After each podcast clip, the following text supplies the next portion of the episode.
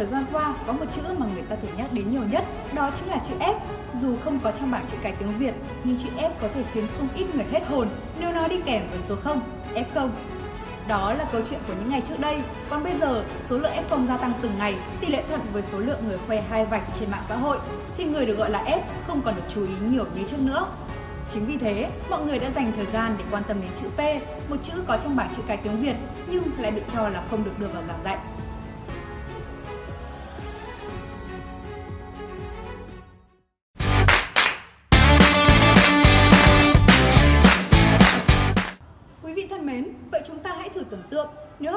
1 không được học chữ P thì các bé sẽ đọc hai chữ đèn pin như thế nào? Đó là chủ đề gây tranh cãi khi có thông tin phản ánh cuốn sách tiếng Việt lớp 1 tập 1 của Bộ Kết nối tri thức với cuộc sống đã không đưa chữ P vào giảng dạy. Sách tiếng Việt lớp 1 thuộc bộ sách Kết nối tri thức với cuộc sống của nhà xuất bản Giáo dục có giới thiệu nhưng không dạy chữ P,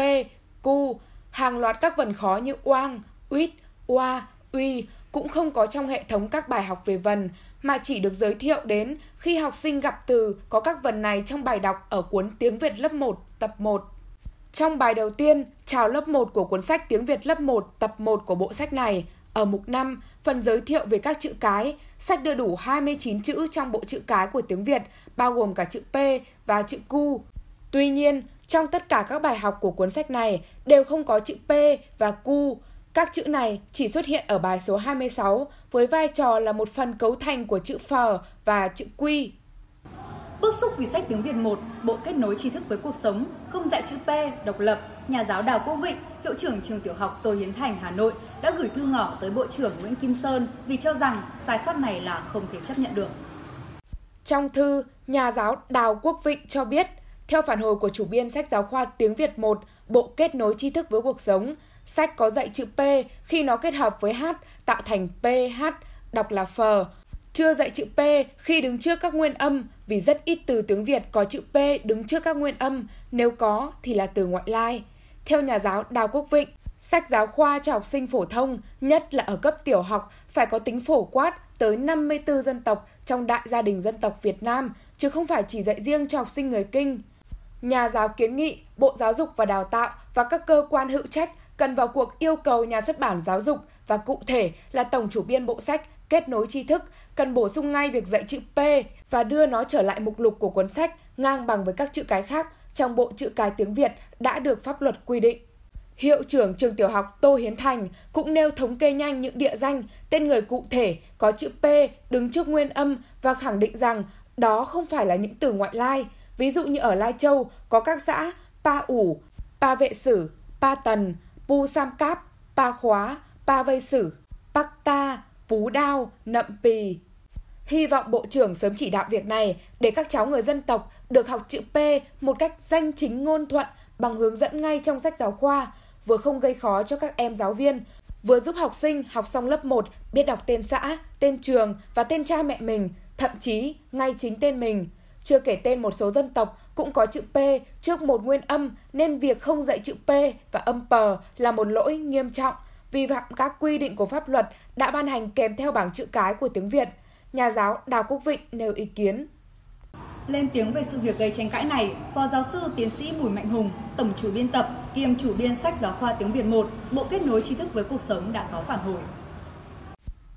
Ông Hùng khẳng định tất cả các sách giáo khoa đều phải đạt được mục tiêu học sinh biết đọc, biết viết sau khi học xong. Tuy nhiên, các sách khác nhau có thể có những cách khác nhau. Ông Hùng cho rằng cần phân biệt chữ P và âm P. Về chữ cái, bảng chữ cái trong sách giáo khoa tiếng Việt 1, Bộ Kết nối tri thức với cuộc sống có đầy đủ 29 chữ theo quy định của Bộ Giáo dục và Đào tạo, trang 12, tập 1, theo đúng quy định, trong đó có chữ cái P. Ở nhiều bài học trong bộ sách này, học sinh được học và luyện viết chữ P qua ngữ liệu là những từ như đèn pin, cặp da, cá mập, lốp xe, tia chớp, bếp, bìm bịp, búp sen. Vì vậy, Ý kiến cho tiếng Việt 1, Bộ Kết nối tri thức với cuộc sống không dạy chữ P là hoàn toàn không có cơ sở, ông Hùng nói. Cũng theo ông Hùng, trong tiếng Việt, âm p xuất hiện chủ yếu là cuối âm tiết, trong một số trường hợp xuất hiện đầu âm tiết. Trường hợp âm p ở cuối âm tiết, ông Hùng cho rằng qua các loạt bài dạy vần ở tập 1 như áp, up, up, trang 118, op, op, ốp, trang 120, ép, ép, íp, úp, trang 124 và những từ như đã nêu ở trên, cặp da, cá mập, lốp xe, tia chớp, bếp, bìm bịp, búp sen, cho thấy sách tiếng Việt 1, bộ kết nối tri thức với cuộc sống, có dạy âm pờ và dạy nhiều. Trường hợp âm pờ là âm đầu, các bộ sách có thể có những cách dạy khác nhau. Cách thứ nhất là dạy âm đầu pờ trong bài dạy âm phờ. Trước khi đọc âm phờ, các em được luyện đọc âm pờ chứ không phải đọc âm pờ riêng và không có từ ứng dụng riêng cho âm đầu pờ. Cách thứ hai là dạy âm pờ riêng và đưa những từ ứng dụng như piano, pano để học sinh tập đọc và phát triển vốn từ. Chúng tôi chọn cách thứ nhất, đây cũng là cách quen thuộc ở các nhà trường trong nhiều năm qua, ông Hùng nói.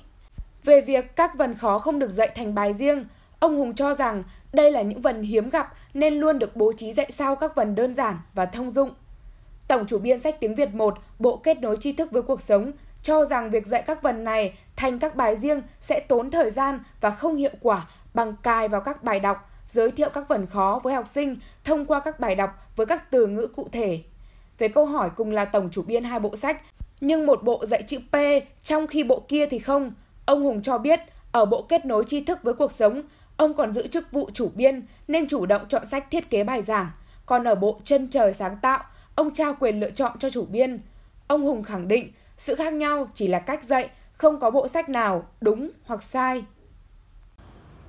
Có thể nói, những em nhỏ mới bắt đầu học chữ như học sinh lớp 1, sách giáo khoa được xem là cánh cửa quan trọng tạo nền tảng kiến thức về sau. Tuy nhiên, thỉnh thoảng chúng ta vẫn nhạt sạn hoặc tranh cãi về những vấn đề xuất hiện trong sách giáo khoa. Hy vọng rằng những vấn đề còn bất cập sẽ được tiếp thu, điều chỉnh hợp lý để tránh những bối rối không đáng có cho người dạy và người học. Còn bây giờ, bản tin của chúng tôi xin được phép kết thúc tại đây. Cảm ơn quý vị và các bạn đã quan tâm và theo dõi. Xin kính chào và hẹn gặp lại.